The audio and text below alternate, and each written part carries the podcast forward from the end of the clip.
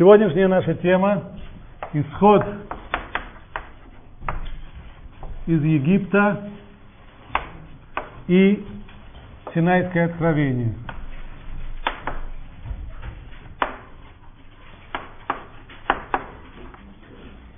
Сначала я планировал дойти до этой темы чуть позже, но поскольку всего лишь вчера мы читали о Синайском откровении в недельном разделе Торы, то как-то не могу я пройти мимо.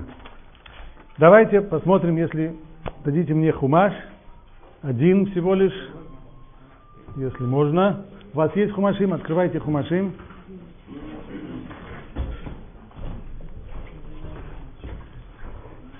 В трех местах Тора говорит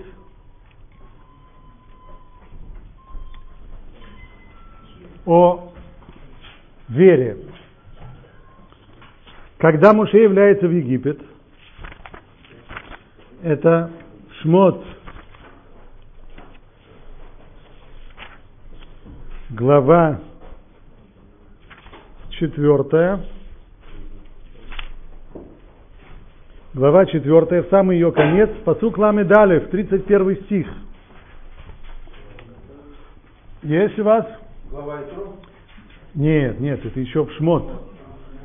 Четвертая глава, тридцать первый стих, самый конец, перед тридцать первым началом пятой главы. Написано: «Ваяамен хаам ваишмеу ки факад ашем эт бней Исраэль, вихира а этон ям ваигду ваиштахаву». И поверил народ после того, как Моше явился с ним, к ним. Объявил им, что он пришел их избавить.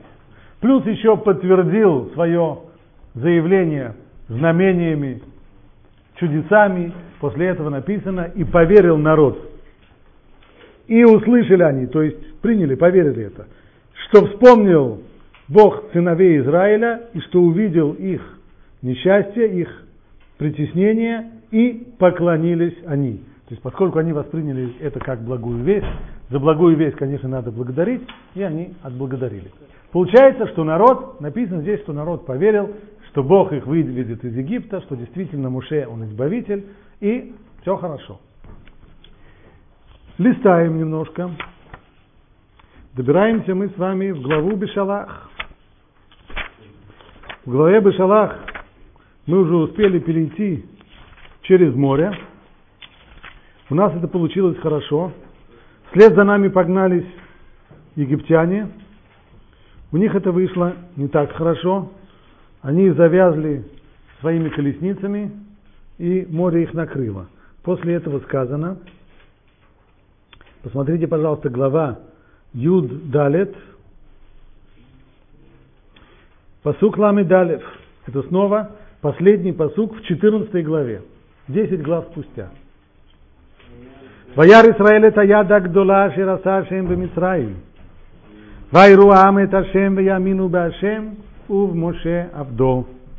И увидел Израиль ту сильную руку, которую явил, силу руки, которую явил Бог в Египте, и устрашился народ Бога, и поверили они в Бога и в Моше, его раба. Снова поверили. Вроде как излишне, поскольку уже поверили еще до того. Так первый раз у нас было, поверили в Египте, глава четвертая. Второй раз поверили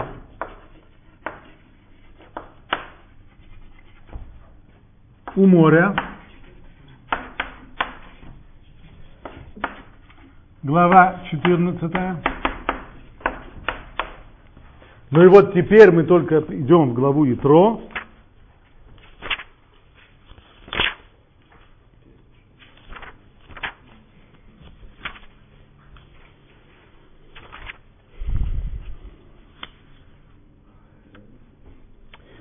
Глава девятнадцатая, пасук девятый.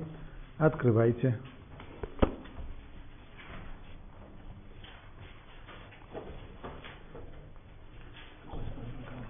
девятнадцатая глава и девятый пасук. Есть? Что читаем там?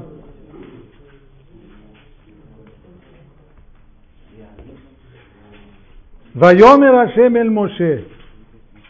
Ине анухи ба элеха беа веанан, бавур ишма ам бедабри имах, вегам беха ямину леолам. Ваягед Моше эт диврей ам эль Ашем. И сказал Ашем Моше: вот я прихожу, приду к тебе, я явлюсь тебе в густом облаке, для того, чтобы народ услышал, как я буду говорить с тобой, и тогда в тебя поверят навеки.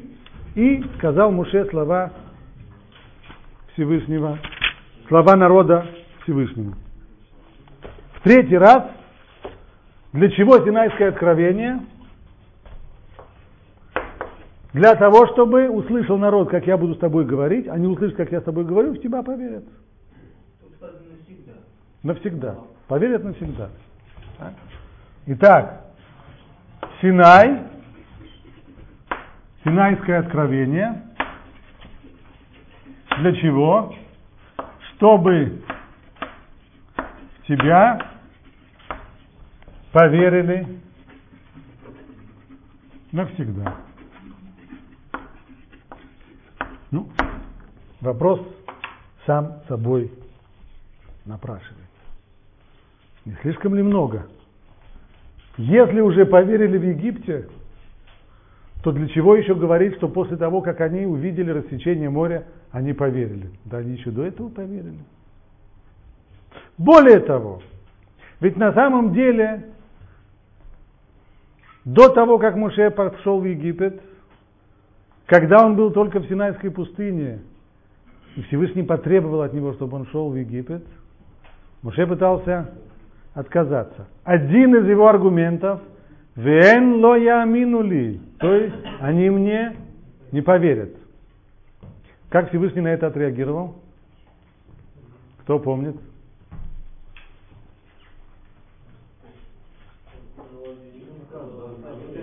Он его обвинил, действительно, Моше, в том, что он возводит напраслину на евреев, которые мааминим, бней мааминим. Они люди, которые верят, и дети тех, которые верят.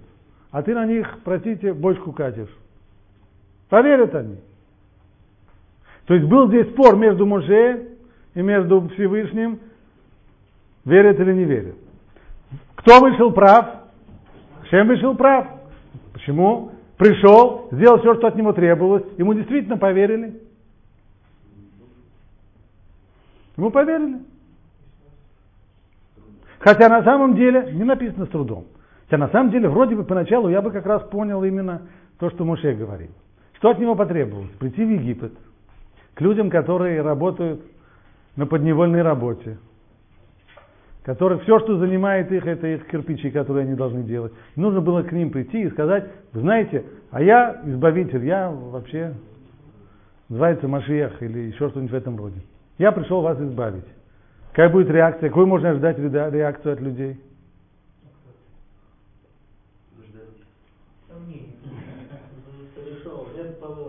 Да, совершенно верно, да, Машиах, Наполеон, еще кто-нибудь, да.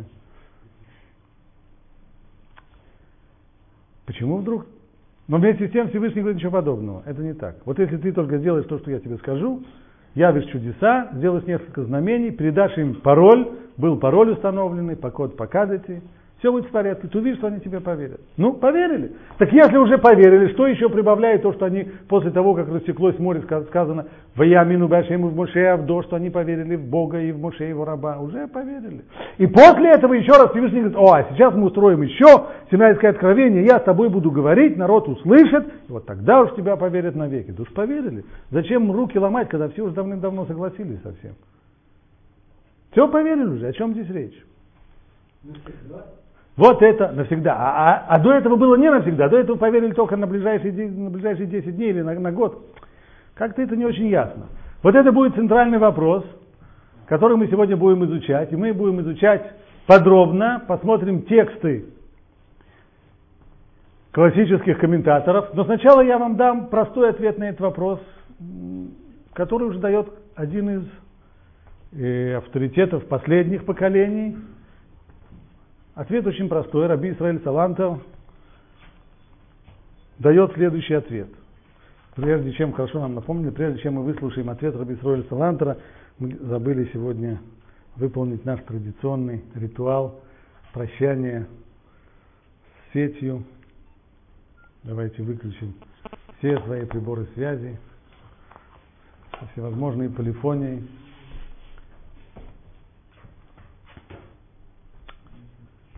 Что же он говорит? Действительно, каждый раз верят, верят, верят, верят. Но есть разные ступени веры. Что за разные ступени веры? Вера может быть более глубокая, более сильная или менее сильная. На что это похоже? На доверие. Помните, когда-то мы с вами говорили, что вообще слово «вера» «эмуна»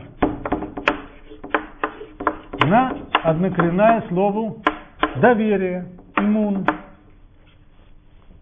Доверяю я кому-то или нет? Если я ему доверяю, то я на него полагаюсь. Есть человек, которому я доверяю. Я на него полагаюсь. Он приходит ко мне и спрашивает, не можешь ли ты мне одолжить пятьдесят долларов? Я ему верю в то, что он вернет, потому что я на него полагаюсь. Одалживаю. Но если на следующий месяц он придет ко мне и скажет, а не можешь ли ты мне одолжить пятьсот долларов? Скажу я. Э, почему? А я же ему верю. Верю. Но не настолько, но на пятьдесят. При всем при том, что я ему верю, но не такая сильная моя вера в него. То есть на пятьдесят долларов вполне. Но вот уже на пятьсот он уже не тянет. Придет другой человек и попросит у меня пятьсот долларов. Я ему совершенно спокойно дам. Почему? Потому что на другого человека я полагаюсь больше. Моя вера в него, то есть мое доверие ему, больше, чем первому. Но когда тот второй человек попросит у меня пять тысяч долларов, здесь я опять скажу, потому что на пятьсот, да, я на него полагаюсь, на пять тысяч, э, не знаю. То есть, при всем при том, что я верю в человека, весь вопрос, насколько мое доверие ему, насколько сильна моя вера в него, насколько я в нем уверен, в соответствии с этим, что я, чем я могу рискнуть, на что я пойду. То же самое здесь. Вера в Бога – это то же самое. Есть старая-старая-старая шутка про то, как человек, турист, шел в горах, оступился с горной тропы, пополз вниз, ухватился за какое-то деревцо и висит. Висит, конечно, висеть ему плохо, вниз посмотреть страшно, старается не смотреть вниз, ну а что остается делать? Кричать, может быть, кто-нибудь на помощь придет. Начинает кричать, кричит, кричит, никого нет в горах. Кричит, кричит, вдруг раздается голос громовой. Он спрашивает, кто здесь? Отвечает ему голос, это я твой Бог. Говорит человек, Господи, пожалуйста, спаси меня. А я вот, честное слово, я все буду делать хорошо, я брошу грешить, я все-все-все буду исполнять, я все-все буду делать как надо, только спаси меня. Ну хорошо, говорит ему голос, ладно, спасем тебя. Спасем. Господи, спасибо тебе, я так тебе благодарен. Ну хорошо. А теперь, говорит голос, хочешь спастись? Да. Отпускай руки. Молчание. Через несколько минут человек начинает кричать, есть здесь кто-нибудь? То есть поверил человек, да, даже поверил настолько, что готов был пообещать все соблюдать и все. Но вот на то, чтобы отпустить руки и полететь вниз, вот это уже нет. То же самое здесь с еврейским народом. В самом начале написано «поверили». Когда поверили? Поверили, что действительно пришло избавление. Да? Так, как Всевышний пообещал, на самом деле поверили. Но одно дело поверить, поверить просто, что действительно есть кто-то, кто-то, кто наблюдает за ними, и кто знает, что происходит, и кто печется за них. Но теперь этот кто-то дает конкретное совершенно указание. Значит так, когда египтяне нам разрешат, то мы тут же идем, уходим отсюда, и куда идем? В пустыню. В пустыню идем. С детьми. Ладно, сами идем. Нет. С женой, с детьми, совсем. Э, можно вопрос? Да. А чем там будем питаться? Там посмотрим. Бог поможет. Более простой вопрос, извините, а что там будем пить? Это действительно сложно. Ну ничего, устроиться. Готовы идти. Непросто, совсем непросто. Это же другая степень. Следующая степень. Даже после того, как на самом деле усилилась их вера настолько, что готовы были пойти в Египет. Пойти, по, и уйти из Египта, ставить насиженные места и пойти в пустыню. Но теперь следующее испытание. До пустыни еще далеко, а пока что есть водная преграда. Что требуется? Требуется идти через эту воду. А как идти через эту воду? Хотя, с другой стороны, вроде как другого выхода тоже нет. Потому что сзади египтяне, слева, слева стена, справа стена, а впереди бушующее море. Ну, а море разорвется пополам. То есть, а нельзя сделать так, чтобы оно сначала разорвалось, а потом мы уже... Нет, вот это нельзя. Вот надо прямо так вот в море. Это совсем другое. Это уже действительно руки отпустить. Еще куда, куда, куда более серьезное требуется доверие здесь, чем просто пойти в пустыню. Таким образом, есть разные уровни по силе веры, по глубине веры, и отмеряются и размеряются они тем, что человек готов сделать ради своей веры. Вот так можно и здесь расположить все эти три стадии, то есть каждый раз еврейский народ поднимался от одной стадии к другой, от самой простой веры, то, которую они проявили в Египте, поверив, что говорящий с ним человек действительно избавитель, а не тот, кому требуется срочно отправить в психоневрологический диспансер, до самой сильной веры. Это ответ Раби Исраэля Салантера. Но интересно, что хотя этот ответ вроде бы простой и сам собой разумеющийся, который вполне можно было бы дать и многие могли бы с ним согласиться. Но вместе с тем классические комментаторы не пошли по этому пути. И они представляют нам куда более сложные схемы. Прежде всего, разберемся с самым началом. Исход из Египта, безусловно, вместе со всеми его чудесами, он представлял собой основу веры еврейского народа. Мы с вами об этом уже говорили, сейчас это будет небольшое повторение, но все же мы его с вами сделаем. Возьмите, пожалуйста, вот этот вот, к сожалению, бледный листочек, который вы получили. Нам обещано, что на следующей неделе все наши эти беды с аппаратурой закончатся, что будет закуплена новая аппаратура, и мы в это все, безусловно, верим, поскольку мы доверяем. А? Нет, это начальство сказало, но все равно сверху. А начальству мы доверяем. Итак, прежде всего посмотрим, как представляет собой исход из Египта Рабби Йегуда Галеви в Кузари. Сказал ему Раби, мы верим, помните, когда является еврей к хазарскому царю, и тот спрашивает его, просит, чтобы определил, во что ты веришь, дай объяснение своей веры. Итак, мы верим в Бога Авраама, Ицхака и Якова, который вывел сынов Израиля из Египта силой знамений и чудес, который питал их в пустыне и даровал им страну после чудесного перехода Иордана, который послал Моше с миссией Торы, продолженной многими пророками, возвещавшими Тору и учившими о вознаграждении, ожидающим тех, кто соблюдает ее, и о каре, грозящей тем, кто ее нарушает. Мы верим во все, что написано в Торе, это охватывает бесчисленное множество вопросов. Сказал Кузари, ну, я не собирался спрашивать евреев, ибо знал, что из-за жалкого своего положения они забыли о прошлом, а унижение и нищета не позволяют им возвыситься нравственно. Ну разве не следовало тебе, еврей, сказать, что ты веришь в Творца и его провидение, в того, кто сотворил этот мир и поддерживает его существование? Ведь такова же вера каждого религиозного человека. Ради нее он стремится к истине и хочет уподобиться Творцу, его справедливости и мудрости. Что ж ты такое говоришь? Надо было бы тебе сказать нормально, как любой религиозный человек, по идее, должен был бы сказать, я верю в Бога, который сотворил мир, который сотворил меня и тебя. И... Вместо этого рассказывают какие-то истории, из семей, семейную какую-то сагу про то, что Бог, оказывается, вывел наших предков, наших прапрабабушек из Египта и прочее. Кому это интересно? Сказал Рэбби, ты говоришь о религии, основанной на разуме и логических рассуждениях. но она открыта сомнениям. Спроси философов, и ты увидишь, что они не могут прийти к единому мнению ни в мировоззрении, ни в вопросе о желательных действиях. Все, что у них есть, это только их мнения, из которых можно обосновать, часть из которых можно обосновать, другие же лишь удовлетворяют разум, третьи его не удовлетворяют, а уж тем более никак нельзя их доказать. Другими словами, ты говоришь о религии. Если бы Тора была религией, тогда, конечно, то как, как религиозный человек я бы тоже тебе начал рассказывать, что я верю в Бога, который, э, который створил мир. Но мы не религия, мы совсем другое. Поэтому я не начал с сотворения мира. А мы начинаем именно с исхода из Египта. Почему так? Об этом уже говорили, снова повторение.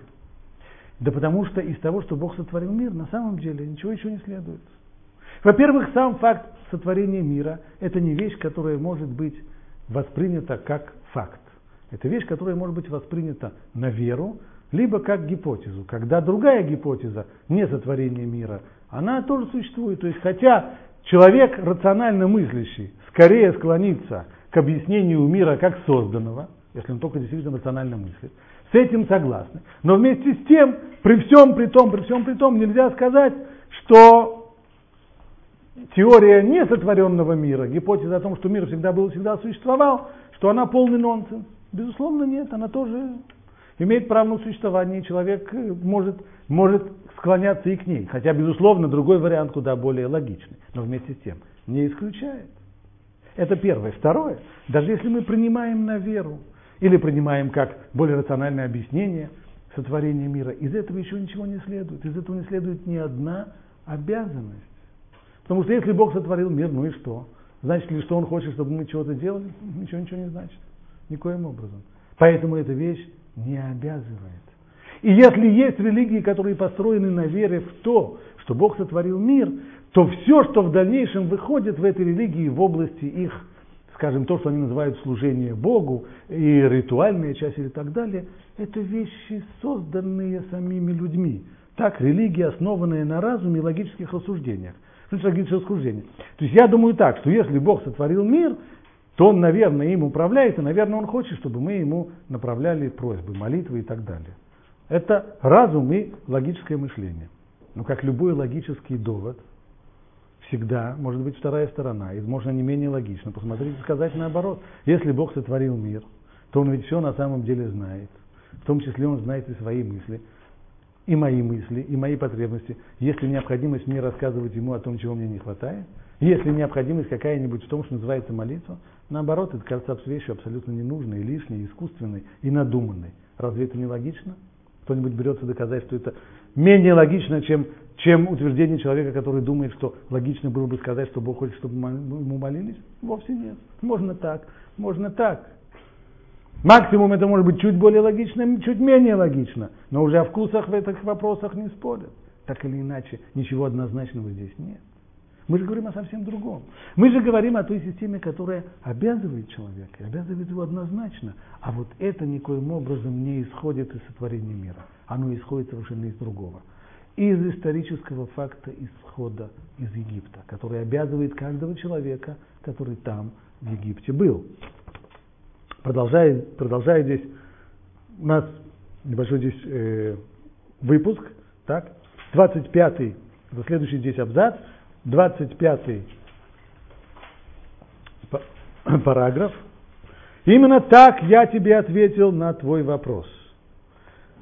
Также начал Муше говорить с фараоном: Бог евреев послал меня к тебе, то есть Бог Авраама, Ицхака и Якова, Которых, о которых повсеместно было известно, что Дух Божий общался с ними и руководил ими, и творил ради них чудеса. Что он здесь, здесь имеет в виду, что я также стал говорить тебе? Ведь и Всевышний, на самом деле, когда он начинает десятисловие, декалог, каким образом он представляется еврейскому народу? «Анухе Ашем Элокеха, Ашер Ацитиха, Мерес Мисраим, я Ашем, твой Бог, который вывел тебя из Египта». Да, а вот сами евреи, будучи в Египте, они ассоциировали себя как... Сыновья Авраама? Потомки, да, да Авраам. Конечно. Да, несмотря, да. На несмотря на их падение, несмотря на то, что они, что они прекратили делать обрезание и так далее, все-таки они еще помнили, что они потомки Авраама, и даже сохранили некоторые национальные обычаи. Говорят наши мудрецы, они не поменяли национальную одежду, Они сохраняли еще национальные имена и помнили еще национальный свой язык.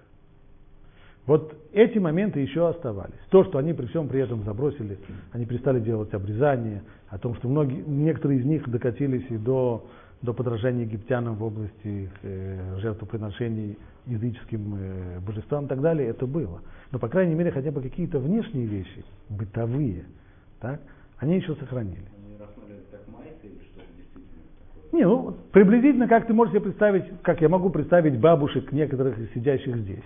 Так? То есть они еще немножко помнили несколько слов в идиш, хотя с трудом, но все-таки их выговаривали с страшным русским акцентом, с рыкающим «р». Ну, по крайней мере, все-таки это хоть какой-то был идиш. Они еще назывались более-менее, если не русские имена, то, по крайней мере, если не еврейские имена, по крайней мере, еврейские отчества. Пусть она была Татьяна, но Иосифовна, что-нибудь такое. Плюс к тому еще на, на, на Песах они помнили, что была маца и варили фаршированную рыбу. То есть какие-то вот такие бытовые, все остальное, уже ничего не осталось. Да? Но все-таки вот, это, вот эта вот ниточка, связь с Авраамом, Ицхаком и Яковом, она еще была. Так или иначе, Всевышний тоже представился еврейскому народу именно так. Я тот, который вывел вас из Египта. Он не стал представляться, я тот, который сотворил его. Потому что мир сотворен, э, э, поди знай. Но когда каждый из них, который был в Египте, и который хорошо помнил, что всего лишь год назад он месил глину на фараоновых стройках, и он занимался строительством этого великого будущего, э, великой империи. А теперь год прошло, его никто не гонит на работу, и вместо того, чтобы гнать его на работу, его сегодня гонят по пустыне, так, идти к, э, идти к горе Сина и так далее, и так далее. Поэтому здесь всем совершенно было ясно. Каждый, то есть, Тора начинает здесь строить свою веру на конкретном событии, память о котором есть у людей. И эта память, по крайней мере, у того поколения, с кем Тора говорит, это память очевидцев. Строится это не на вере в то, что невозможно, строго говоря, доказать, а именно сотворение мира, во что можно поверить, либо во что можно, что можно понять, что рационально это лучшее, более удачное объяснение мира, существующего вокруг нас, чем утверждение о том, что мир всегда был. А вместо этого есть исторический факт. Все были в Египте, все были там, все помнят работу в Египте, все помнят угнетение, все помнят чудеса, которые там были, и все знают, где они сегодня. Вот такой подход. Более того, подчеркивает здесь, что и так Моше начал говорить с фараоном. Как он говорит, Бог евреев послал меня к тебе. Бог евреев. В Торе это нигде больше не найдешь подобного выражения, Бог евреев. Элукей Аеврим. Элукей Исраэль, пожалуйста, но причем здесь Бог евреев? Объясняют это комментаторы. Еврей происходит от Авраам Ха-Иври. Так? И он тут же стал ему напоминать. Это Бог Авраама, Бог Ицхака и Якова. Сказал бы фараон, какое мне дело до ваших семейных э, историй и так далее, и так далее. А дело ему было простое. Почему им напомнил именно здесь Авраама? Да потому что при фараоновом дворе сохранилась еще традиция о том, что произошло, когда фараон, тот, который был во времена Авраама, когда он отобрал у Авраама жену, когда привел Сару к себе во дворец, все это хорошо помнили. То есть, о которых, тех людей, Бог тех людей, о которых повсеместно было известно, что Дух Божий общался с ними, руководил ими и творил ради них чудеса. Моше не сказал фараону, Бог неба и земли, или меня послал тот, кто сотворил меня и тебя. Точно так же Бог обратился к народу Израиля. Я ваш Бог, который вывел вас из земли египетской. Он не сказал, я творец всего мира и наш творец. И так и я с тобой говорил, когда ты спросил о моей вере. Я сказал тебе о том, что обязывает меня и весь еврейский народ. Исход, исход обязывает. Сотворение мира еще нет. Который сам убедился в этом воочию. Просишь, а мы в наше время, когда происходит эта беседа, это уже не очевидцы. И даже еврей, который говорит сейчас хазарским царем, он уже далеко-далеко-далеко не очевидец тех событий, которые были тогда в Египте. Уточняет Рабби Йегуда Галеви, я сказал тебе о том, что обязывает меня и весь, весь еврейский народ, который сам убедился в этом воочию, а затем принимал традицию в непрерывной преемственности поколений. Равносильно, которое равносильно опыту очевидцев. Мы как бы очевидцы.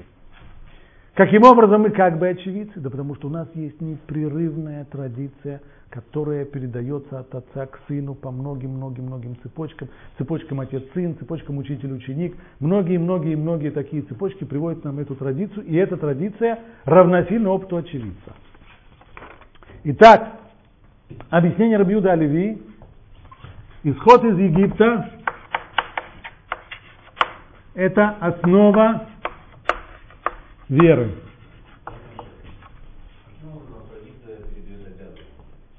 Нет, традиция передает факт. Из факта исходит обязанность. Теперь, я, когда я, если я стоял там у горы Синай, и я помнил, что было, так, то у меня больше вопросов не было, поскольку факт был для меня очевиден, и этот факт, он меня обязывал. Для нас не проблема обязательства, для нас проблема факта. А был такой факт или нет? Откуда я знаю, что он был?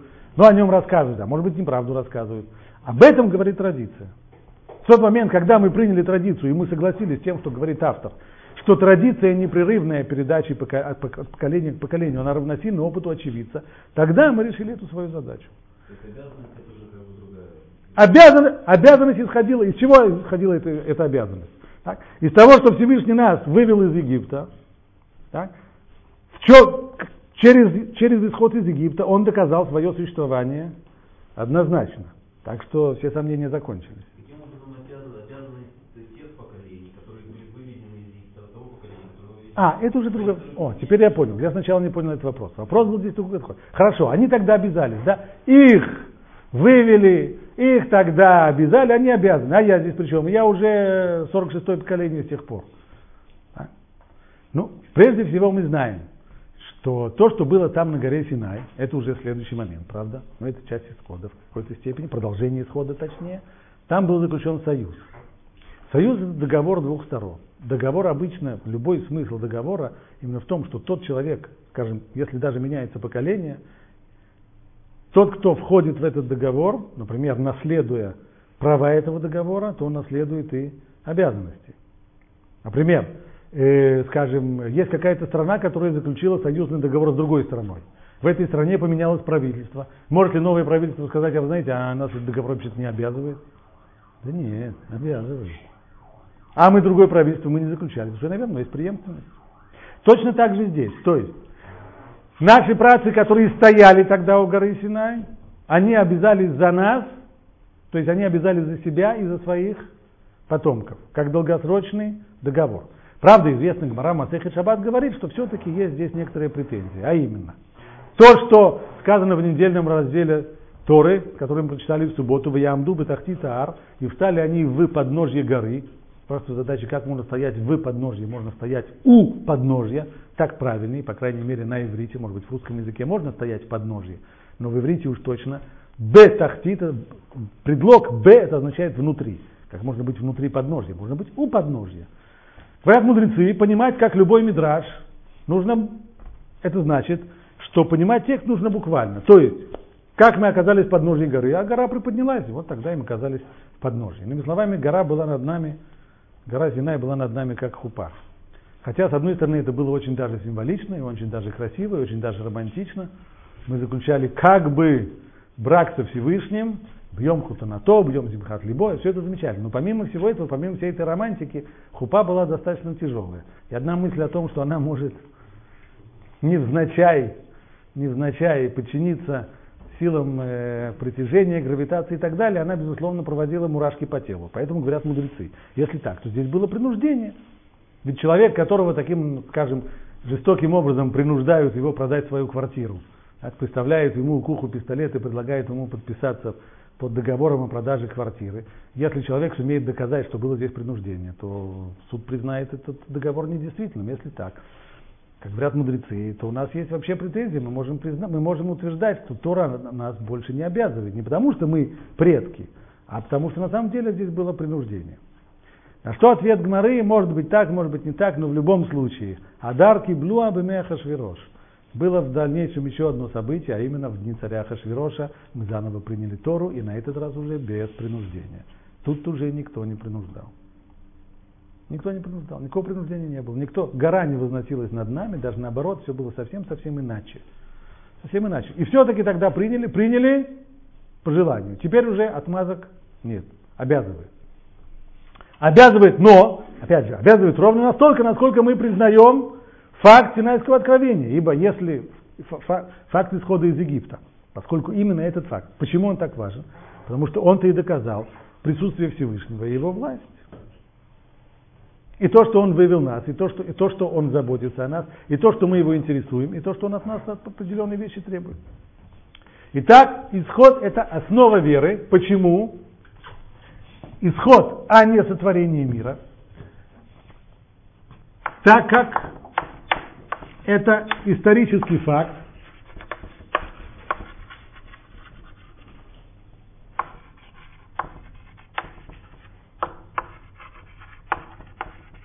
доказавший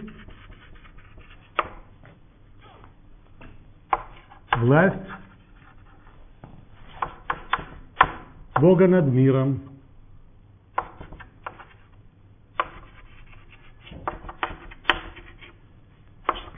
Факт, известный нам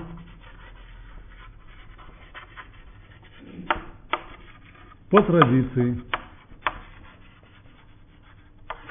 Точнее, по непрерывной традиции. У меня уж просто места на доске нет. Именно по непрерывной традиции, передающейся от поколения к поколению, которая равна опыту очевидцев. Ну, это отдельная тема, почему можно действительно так сказать, что традиция равна опыту очевидцев. Тема требует разработки, но не сейчас.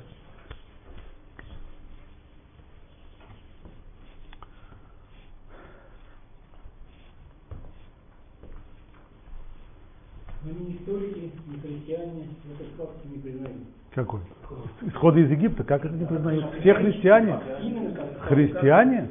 Верующие христиане, да. Может быть, какие-нибудь модерновые христиане, которые не такие уже верующие, а просто тогда нет. Но люди, которые признают, по крайней мере, основы, все, все основы, исторически так было на протяжении всех поколений, христиане никогда не отрицали того, что сказано в, в Танахе. Отдельные историки не признают. Историки, да, пожалуйста. Ну, христиане признают, они же признаются священное писание. Конечно, конечно, невозможно. Другое дело, что есть достаточно много сегодня модификаций христиан, которые пытаются сидеть на, на двух стульях и быть немножко христианами, вместе с тем быть модерновыми людьми, быть еще политикали корректно, быть еще немножко то, немножко то, тогда конечно. Тогда конечно. Между нами, девочками говоря, а евреев нет таких, которые свято верят в то, что наука умеет много гитик, и поэтому нужно как-то опять же усидеть на двух стульях и, и сказать вообще-то да, а с другой стороны, конечно, нет. Тоже есть, к сожалению. Лавдель. Нет, это, это, так нет, безусловно, безусловно, безусловно. Окей. Теперь мы посмотрим сейчас еще один текст. Перед нами комментарий Рамбана.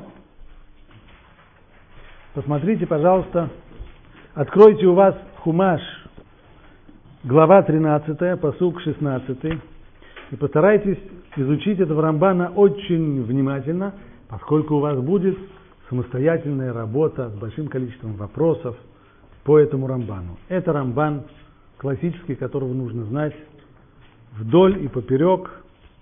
Это конец главы Бо. Состоялся исход из Египта. Его последние аккорды.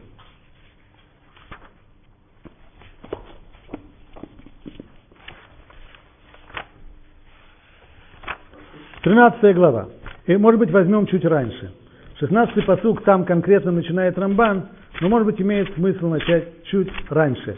В самом начале тринадцатой главы. Давайте сделаем этот, проделаем этот труд. Да. Да, тринадцатая глава. Юд-Гимель.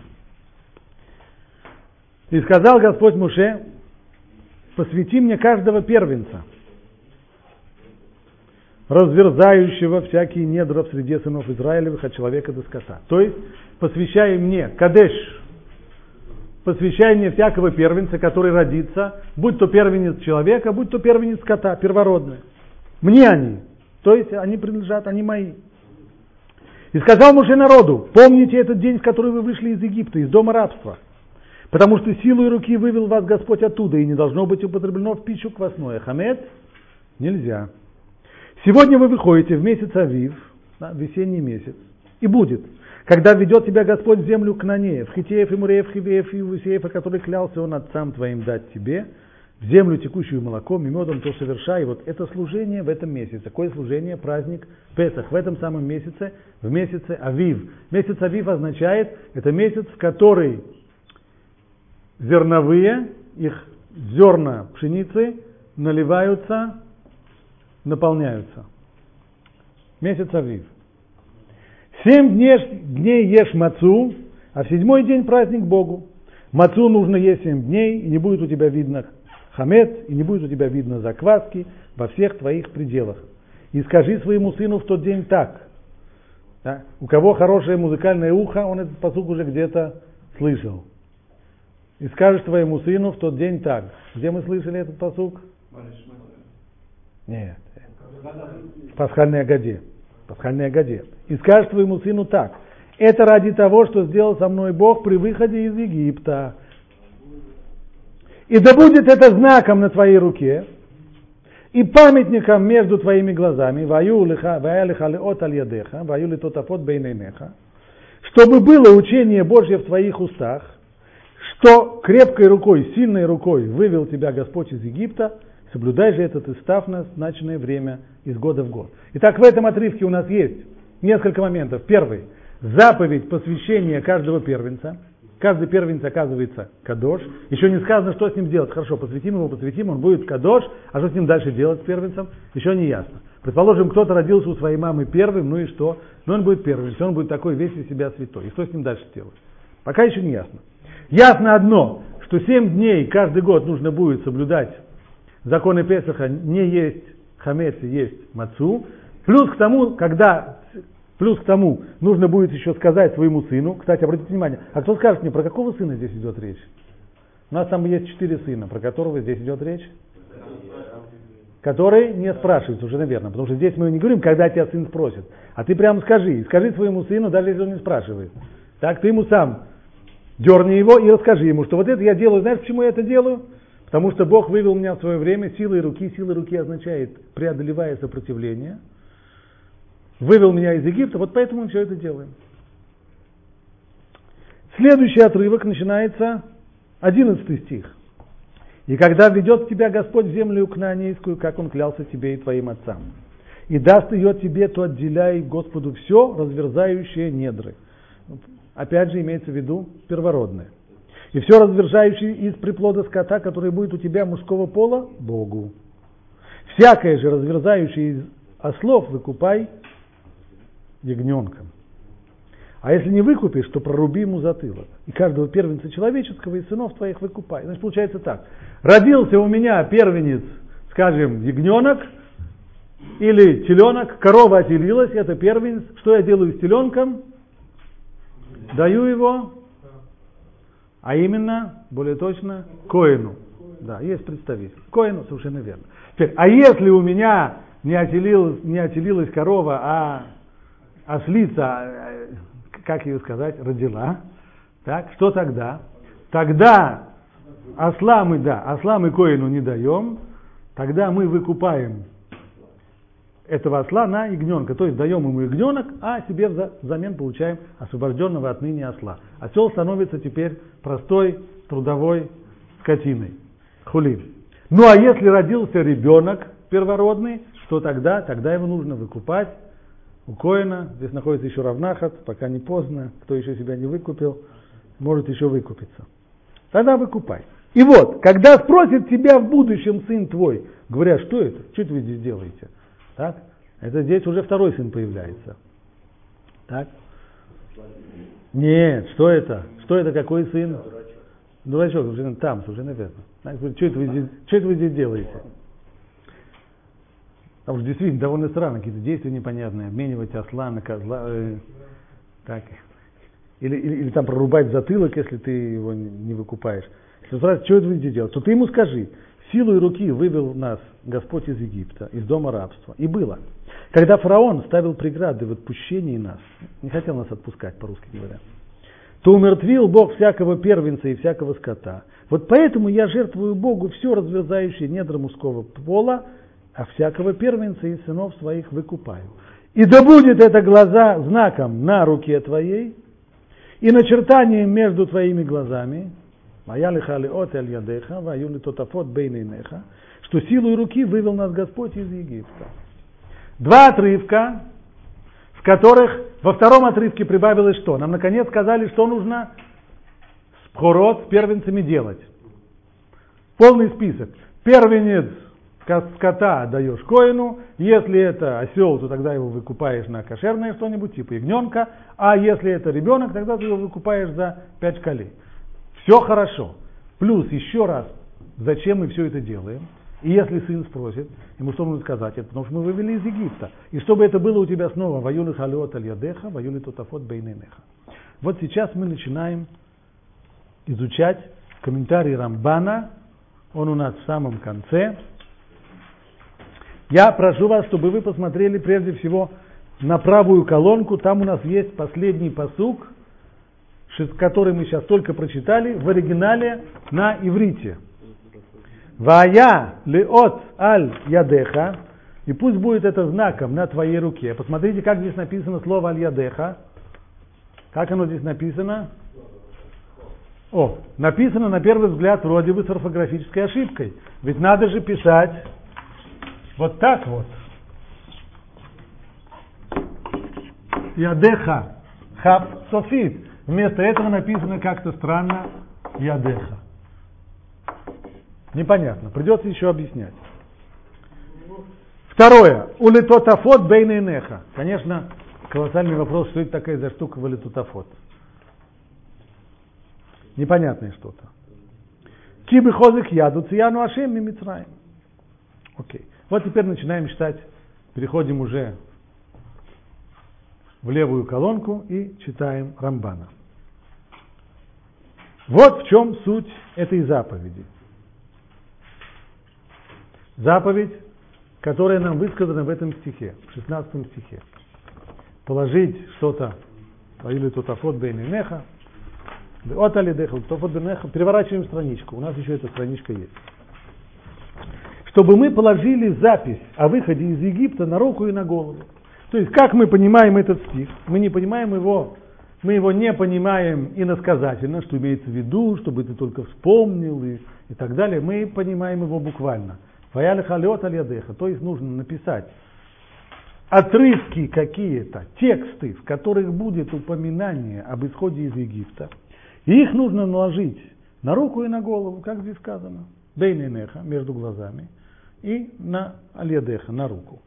Напротив сердца, почему именно рука и голова, Рамбан здесь дает предложение, это напротив сердца и напротив мозга, в которых обитает мысль. То есть у человека есть три основных этажа его деятельности. Это мысль, это мозг, сердце и физическая сторона.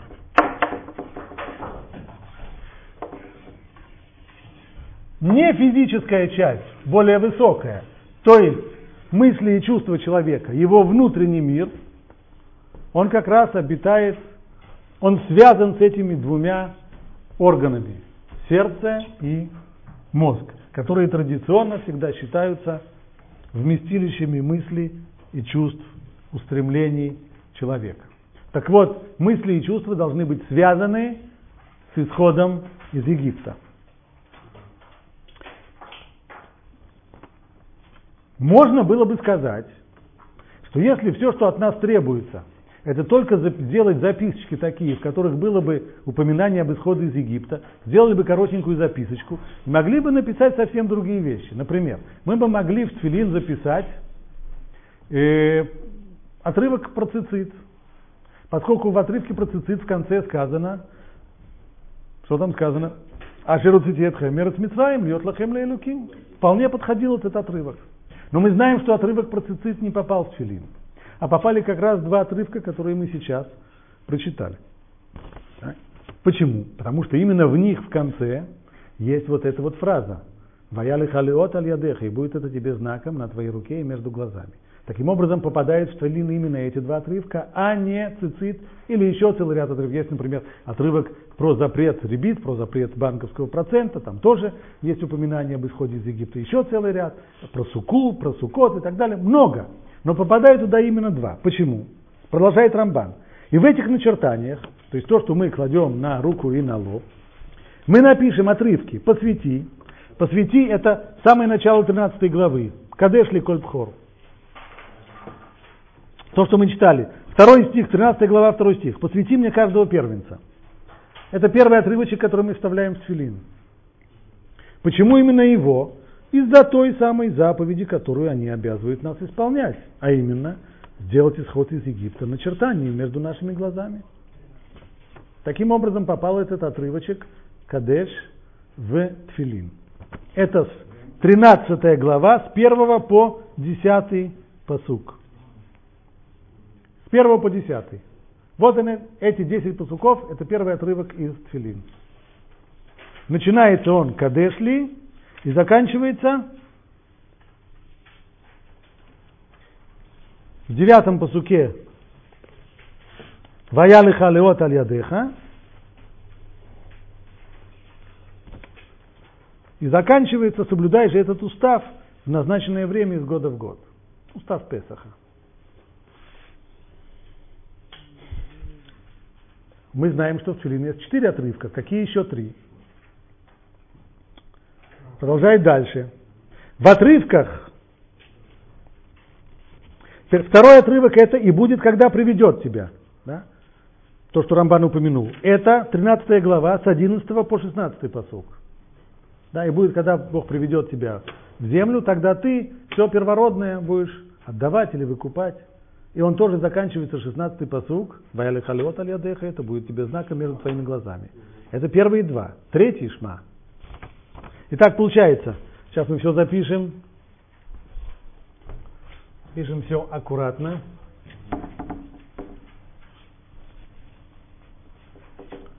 Так, первый. Это Шмот, тринадцатая глава, с первого по десятый пасук. Он называется «Кадеш», то есть «Посвяти мне». Как он попал, благодаря чему? Там упомянут исход из Египта. А исход из Египта упомянут еще в десятках мест. Да, но здесь в конце еще сказано про что? Про «Ваялех алеот аль ядеха». Поскольку там в конце и будет знаком. Первый отрывок. Второй отрывок. Это Шмот. одиннадцать шестнадцать. А он про что говорит? И будет, когда приведет. Гая ки явиаха. В нем говорится, что мы делаем с первенцами, выкупаем их и так далее. А почему он попал в тфилин? По той же самой причине. Потому что в конце его есть упоминание заповеди тфилин, положить знак на руку и так далее.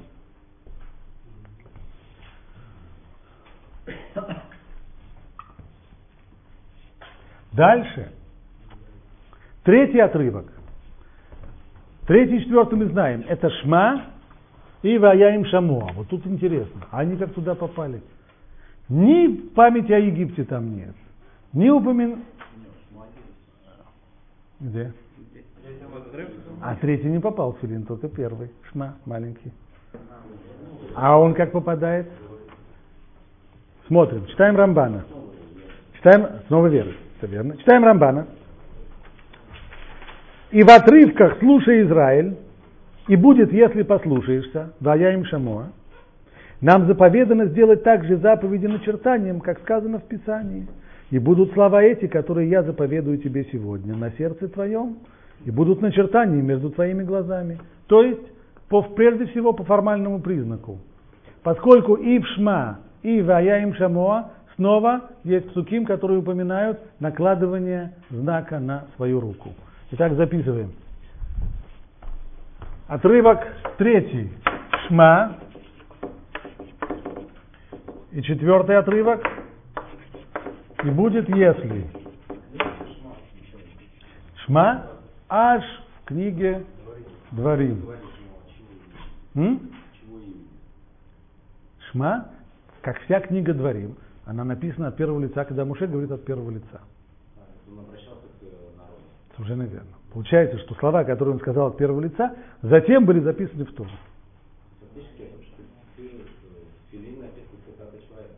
Цитата Муше. Да, совершенно верно. Да. Но Тора это стало не в тот момент, когда Муше сказал, а в тот момент, когда он записал это в Тору. В этот момент это стало Торой. То есть книга Дворим... Да, совершенно верно. Только под диктовку. Нет. Нет. Под диктовку. Имеется в виду то, что ты сказал, а вот сейчас ты и запиши. Только уже под диктовку. А, другая последовательность. Конечно. Конечно. Ну, то, есть, то есть книга Дворим, действительно, в этом ее отличие от предыдущих четырех книг. Что она, это слова Муше. Только Торой они становятся не в тот момент, когда Муше их проговаривает, а в тот момент, когда ему повелено их записать. Но начало слова Муше, конечно.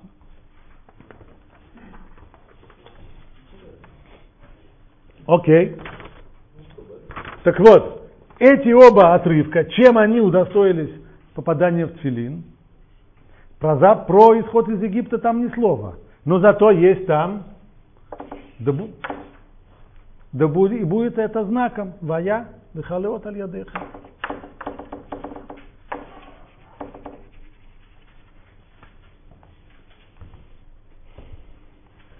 Поэтому мы записываем в начертаниях также и два эти отрывка. Теперь Рамбан дает вторую причину. Первая причина была формальная. В каждом из них упомянут тфилин. Вая лехалеот аль ядеха. Поэтому эти отрывки попадают в тфилин. Вторая причина неформальная, сущностная. Ведь они содержат заповедь верить в единство Бога. То есть в них еще есть требования единства Бога. Шма Исраэль, Ашем Элокейну, Ашем Эхад. А также напоминание обо всех заповедях. Здесь есть единство, а здесь, и будет, если вы послушаетесь, и что будете? Все заповеди. Заповеди. Основа веры, принятие заповедей. В наказаниях и наградах, более того, не только утверждение о том, что Бог един и Он дает заповеди, но и то, что Он еще дает санкции, будет воздаяние. Это не просто добровольное исполнение чего-то, а за это несут ответственность. И все, таким образом, оказались там все основы веры. И о ручном тфилине сказано, и будет это знаком на руке твоей. И сделали наши мудрецы отсюда вывод, что речь идет о левой руке, в сторону которой сдвинуто сердце. Поясним.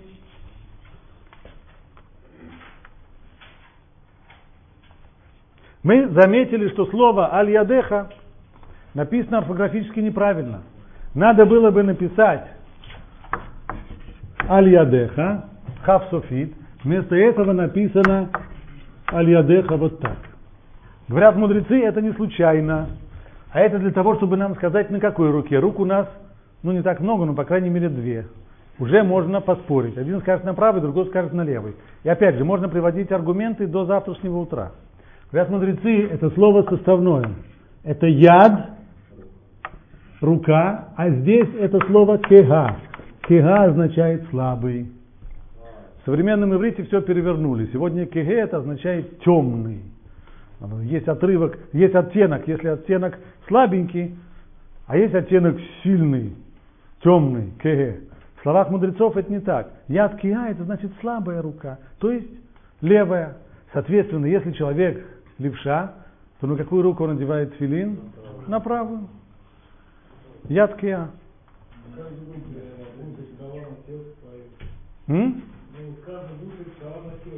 Где будет на сердце, я не видел. Там это слова шма, там не исход из Египта. На сердце все на сердце. Спор аллахический нет. С точки зрения, с точки зрения аллахи это, это, это слово означает однозначно, что имеется в виду яд кеа, то есть слабая рука. Таким образом, рука эта становится левой, или в случае, если человек левша, то она правая имеется в виду. Всегда это, это значит рука помогательная. С точки зрения Алахи на этом вопрос заканчивается. Теперь, а, а можно ли высказать какие-то идеи, почему действительно Всевышний предпочел левую руку?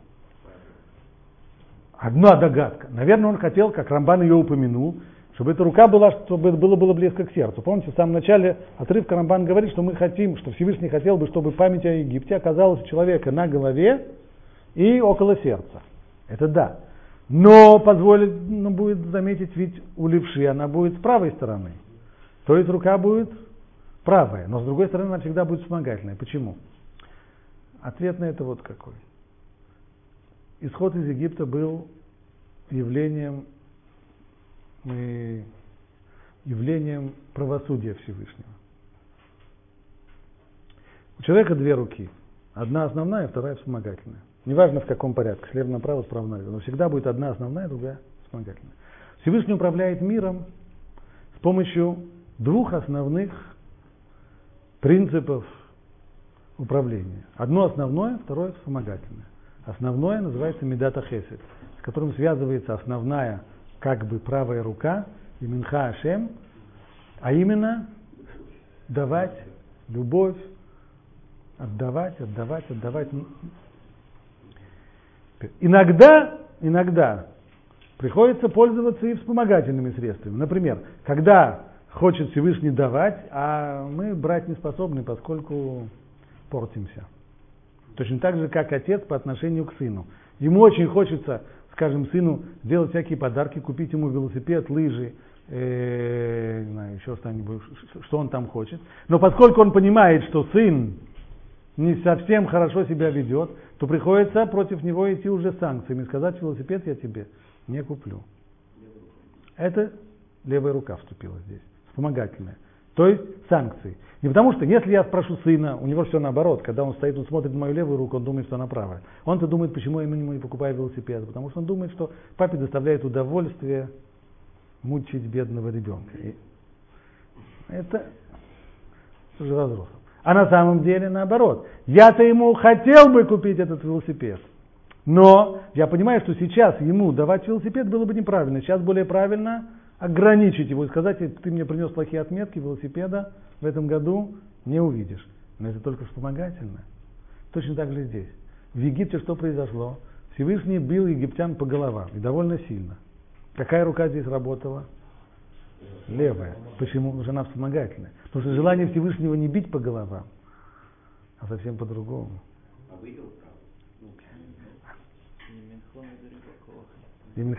Дальше есть... Окей. Okay. В любом случае это действие всегда, это мидат, то, что называется мидат один, это действие вспомогательное. Но это не больше, чем наши с вами объяснения. А с точки зрения Алахи, почему мы действительно накладываем на левую руку или левша на правую? Потому что сказано ядки, а слабая рука. Все остальное наше с вами объяснение. Едем дальше. И говорится: и памятью между твоими глазами, чтобы накладывались тфилин вместе памяти между глазами, где начинается мозг. Обратите внимание, по поводу руки сказано ваяли хали ота ядеха, будет это знаком на твоей руке. Почему бы не продолжить дальше и не сказать, а также это будет еще и знаком у тебя между глаз? Почему вдруг по поводу, по поводу головы изменяется слово знак на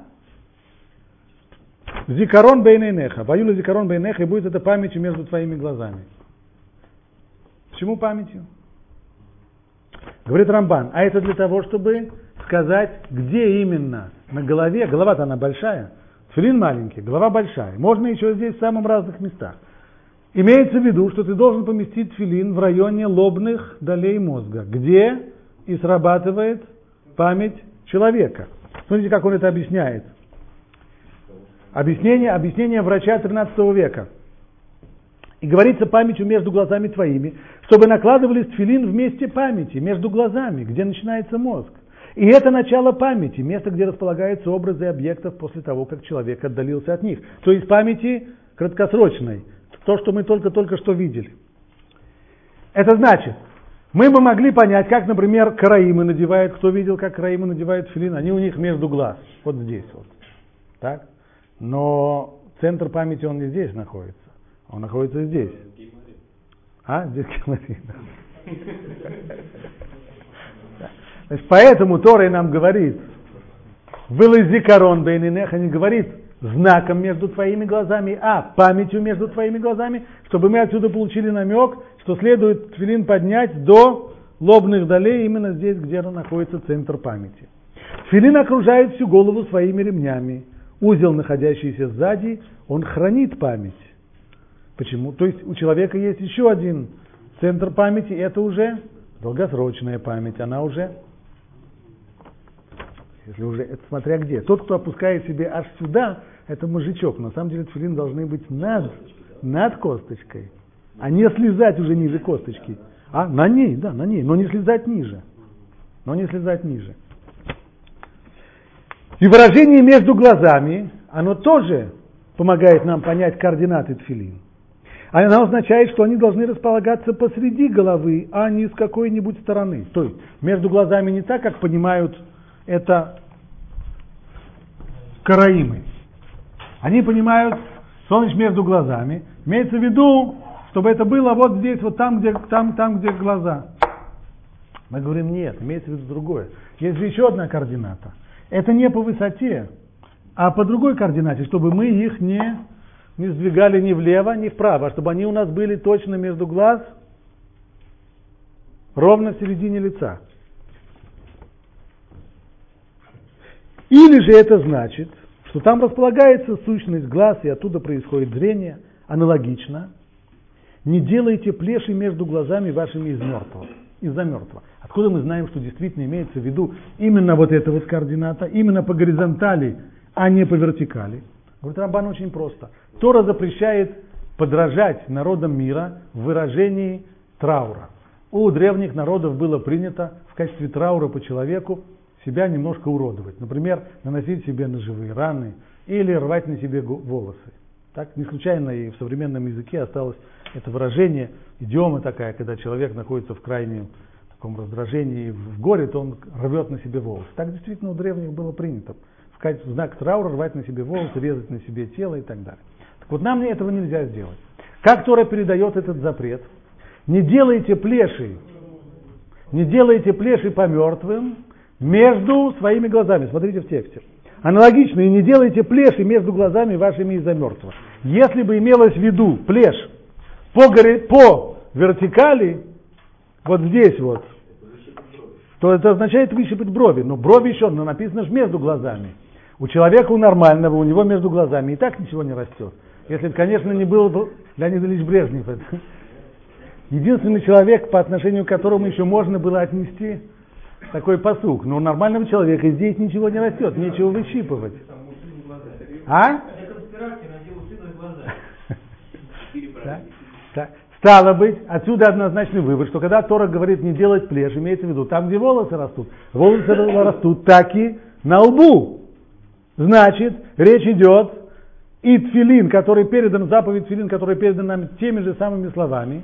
«Ваялиха лизикарон бейнейнеха» – это будет тебе памятью между твоими глазами. Это дополнительный аргумент в пользу того, что тфилин оказывается сверху, там, где волосы растут, там, где можно сделать плешь. В другом месте тфилин не накладывают. Итак, два, два аргумента в пользу того, что тфилин накладывается сверху. Первое, то, что Тора вместо слова «от» знак воспользовалась словом «зикарон» – память, для того, чтобы сказать, что должны быть тфилин в том районе, где находится центр памяти в мозгу. Второе, то, что Тора сказала здесь «бейн айнеха» – между, между глазами, точно так же, как сказано по поводу плеши. Значит, имеется в виду между глазами, но там, где плешь можно сделать. И чтобы растолковать, это Писание повторяет. И начертание между твоими словами. Начертание – это, ну, единственное... мягко говоря, малоудачный вариант перевода того самого непонятного слова «тотафот». Что такое «тотафот»? Нет у него аналога, нет у него ничего подобного. Ну, переводим это как начертание. Хотя на самом деле оно означает еще, наверное, и украшение. То есть в этой форме оно действительно тотефет, оно упоминается в источниках именно как украшение. Украшение на лбу. Если возьмем словарь, словарь который, корневой словарь иврита, который в свое время был составлен здесь, в России, словарь Шапира. Так вот он приводит в качестве значения слова тотефет кокарда, э, челка у лошади, Или, или какое-нибудь такое украшение. Вот это, вот это варианты. Так вот здесь сказано, для того, чтобы еще лучше разъяснить, сказано здесь именно слово «тотафот», которое означает не только начертание, но и украшение, чтобы разъяснить, что заповедь стоит не в том, чтобы наложить тфилин между глазами снизу. Они должны располагаться на верхней части головы, как украшение. Да? Опять же, как у Феликса Львовича Шапира, кокарда. Кокарду не здесь себе делают. А? Всегда по центру, но кокарду, кокарду ставили себе наверх. Так. И слово «тотафот», начертание, поставлено во множественном языке. Почему тогда не сказать уже украшение «тотефет», так как оно и упоминается в Танахе? Почему «тотафот»? Что там много украшений? О, это для того, чтобы сказать, что их должно быть много. То есть есть различие, различие между головным тфилин и между ручным тфилин. Тфилин – это байт-эхад, то есть одно отделение, в котором четыре отрывка, а головной тфилин – это четыре отделения, в каждом из которых по одному отрывку. Это то, что пишет здесь Рамбам. И слово «тотафот» поставлено во множественном числе, чтобы сообщить, что в головном тфилине должно быть несколько батим, отделений, как мы и приняли по традиции. Окей.